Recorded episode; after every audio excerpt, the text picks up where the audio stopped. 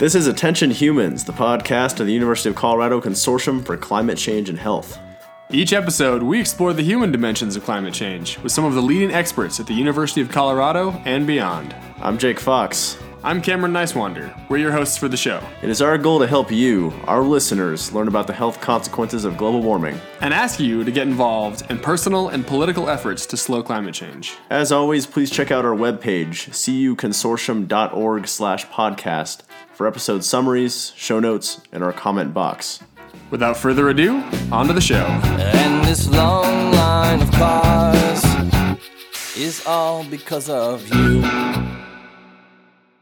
So, hello everyone, and welcome to Attention Humans. Today we have the privilege of sitting down with Dr. Rick Johnson. Dr. Johnson is a kidney doctor, a professor at the CU School of Medicine, a researcher with over 400 publications, an author, and a card carrying member of the University of Colorado Consortium on Climate Change and Health.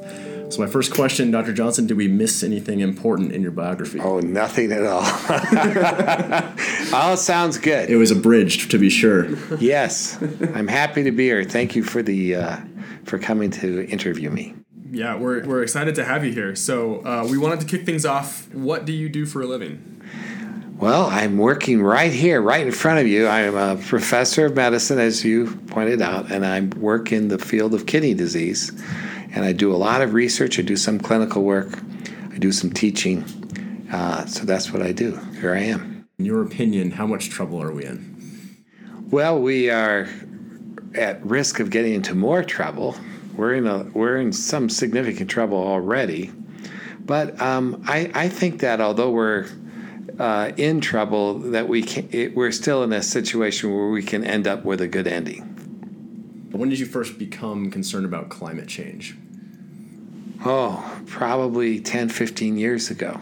It's been a gradual realization and, and worry when I started learning about climate change, it was always, you know, uh, you know, things that are being predicted for the future, and uh, it was always something about, you know, this is coming around the corner. We have to prepare for it, and so I wasn't really thinking of climate change as having an impact on medical disease today. And then I learned about this epidemic of kidney disease that was going on in Central America and I talked to various uh, people who had uh, been taking care of patients from there, and uh, it, it, seemed like these were people that were working outside in extremely hot environments, and I began to wonder if if uh, if heat stress and dehydration could could be a mechanism for causing chronic kidney disease. Before we go on, we thought it'd be helpful to have Dr. Johnson define what the kidney actually does. So take a listen.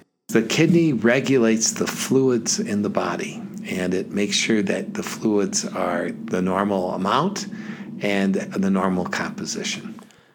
Hey, folks, jumping back in here. So, in this upcoming segment and for much of the rest of the episode, Dr. Johnson uses a few terms that I just want to clarify. First and foremost, acute and chronic. Uh, those are words we use a lot in medicine. Acute means something that happens suddenly in a short time frame. So with this definition in mind, the term acute kidney injury or AKI becomes somewhat intuitive. It's kidney damage due to a stressor that comes and goes in a short period of time. Common things in emergency departments might be extreme dehydration or toxins. But in the ensuing conversation, Dr. Johnson's going to talk a lot about stresses experienced by these sugarcane cutters in Central America. So just to give you context for how extreme these conditions are sometimes, these guys are, you know, in their 20s and 30s, they're cutting six to eight tons of sugar cane a day, six days a week for months out of the year, often in temperatures that are in the triple digits with high humidity. So when this is happening, you're getting extreme muscle breakdown, they're getting dehydrated, and this can damage their kidneys. And there's a theory that this cumulative effect could cause chronic kidney disease. And this chronic kidney disease is distinct from what we typically think about with chronic kidney disease, which is a slow, insidious decline in your kidney function. Typically occurs in older people secondary to diabetes or high blood pressure. But it's different in these workers down in Central America. More from Dr. Johnson on this.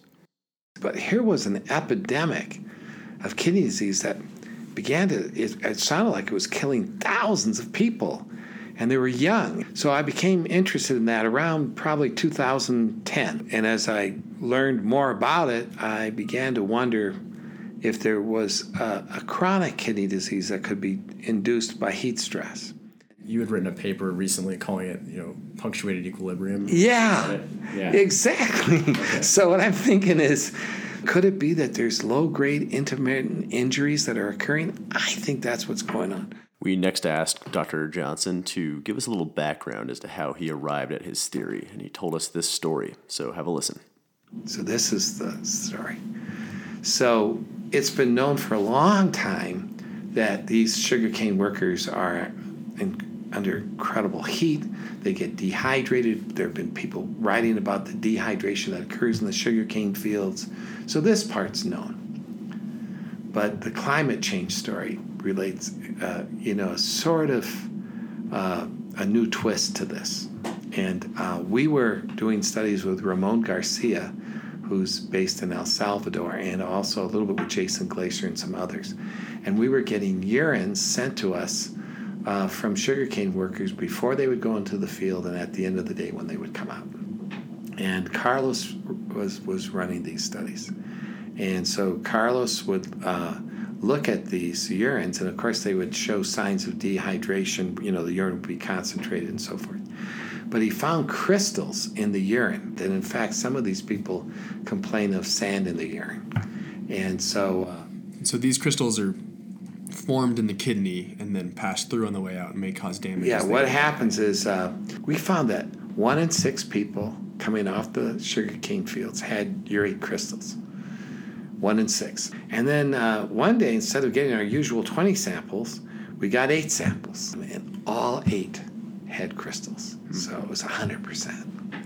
And it was much higher. And so we said, what's unique about this day?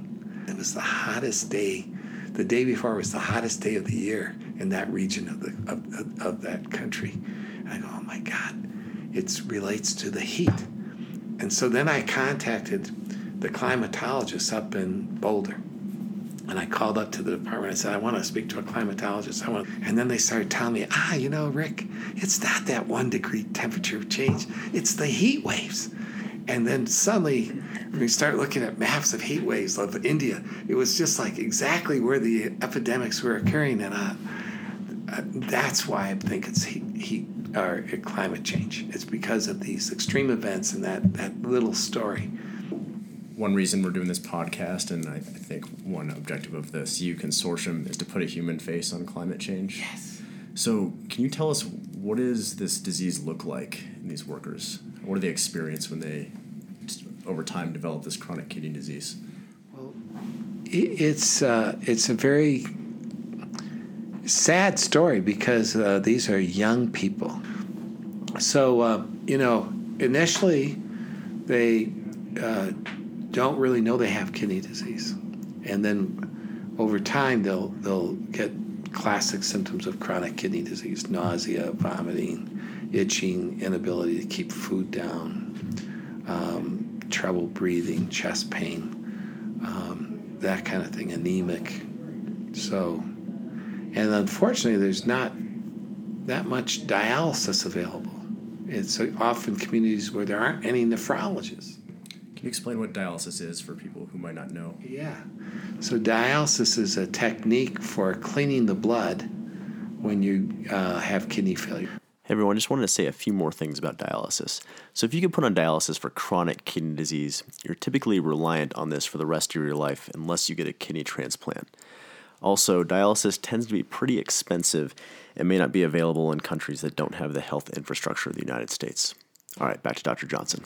We find ways to dialyze people here in the U.S., but if you're um, if you're out in in a little country where there's no resources and you don't have the money, you don't have the insurance, you get kidney failure, it's a death sentence. So it sounds like it sounds like these these workers and these people who are exposed to repeat heat events are getting enough hits to their kidney. They're getting sick enough. They're getting dry enough that over time these small hits are building up into big things. I think so. in terms of climate change, How do we see that changing the face of kidney disease? Yes. So I think you're onto something. So here's the tr- the trap. The trap is the mean temperature is only going up has only gone up one degree in a hundred, you know, in fifty to hundred years, one degree centigrade. Mm-hmm. And on surface, that does not seem like it would make a difference to cause thousands of, of new cases of kidney disease. And so the, the puzzle is are we just not thinking th- this through correctly? And what the big insight I got from working with the climatologists is that the mean temperature is not the key. The key is the extreme heat events. They call them extreme heat events, heat waves. And, and there are now climatologists saying that 75% of heat events, to, of extreme heat events today, are from climate change. So the problem is this uh, is is these extreme heat events, and the fact that we're not ready for them, um, and they and that is what worries me. So, Dr. Johnson, you've, you've talked a lot about these chronic kidney diseases associated with extreme heat events in workers in Central America. Are we seeing any of this in the United States? Yes. So uh, there have been two really uh, recent papers where one was done in Florida with uh, with people working in agricultural communities, mainly sugarcane in Florida, where they found a remarkable uh, number of them to have uh, kidney damage uh, in, in the process of working out in one in a in a single day.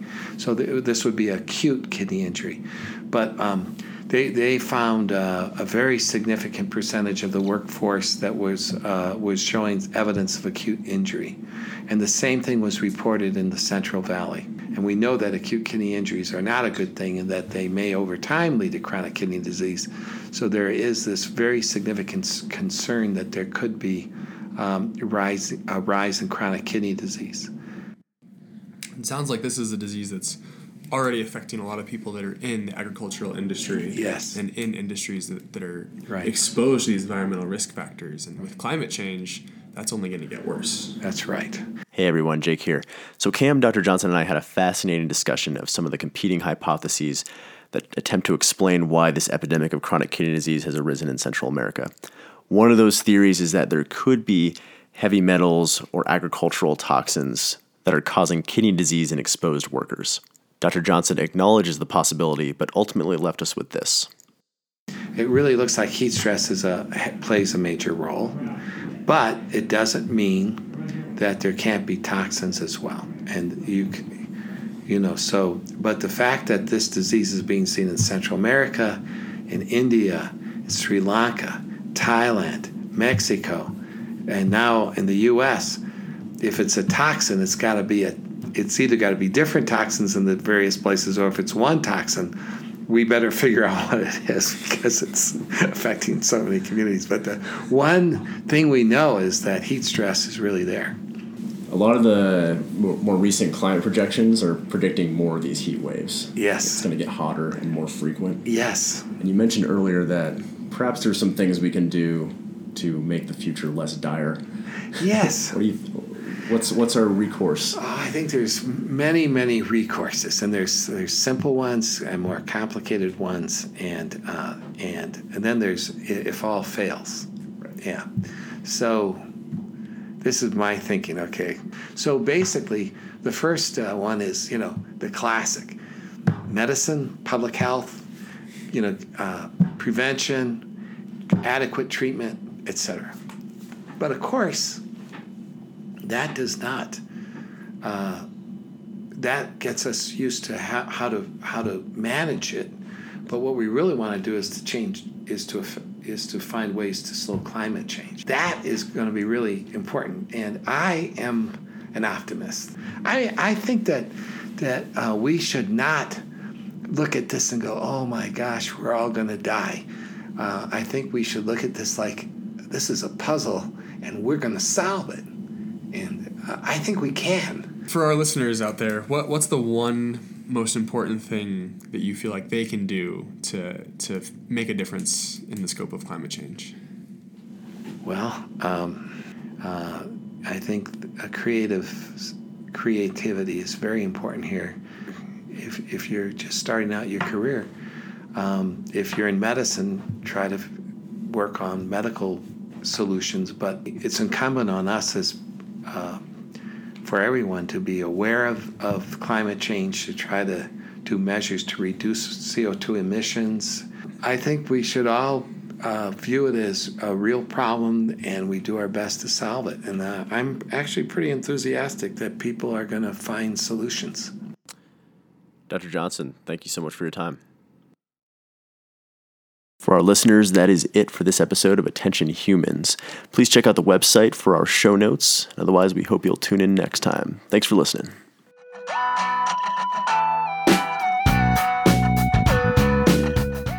You've been listening to Attention Humans, the podcast of the University of Colorado Consortium for Climate Change and Health. We unpack the human health dimensions of climate change and emphasize the urgent need for all of us to get involved. We want to thank Dr. Rosemary Rochford and Dr. C.C. Sorensen for their mentorship on this project. Ellen McFarland and Matt Cook for technical support. Cake for the jam and theme music. Our awesome guests for sharing their expertise. And you, our listeners, for paying attention. See you next time.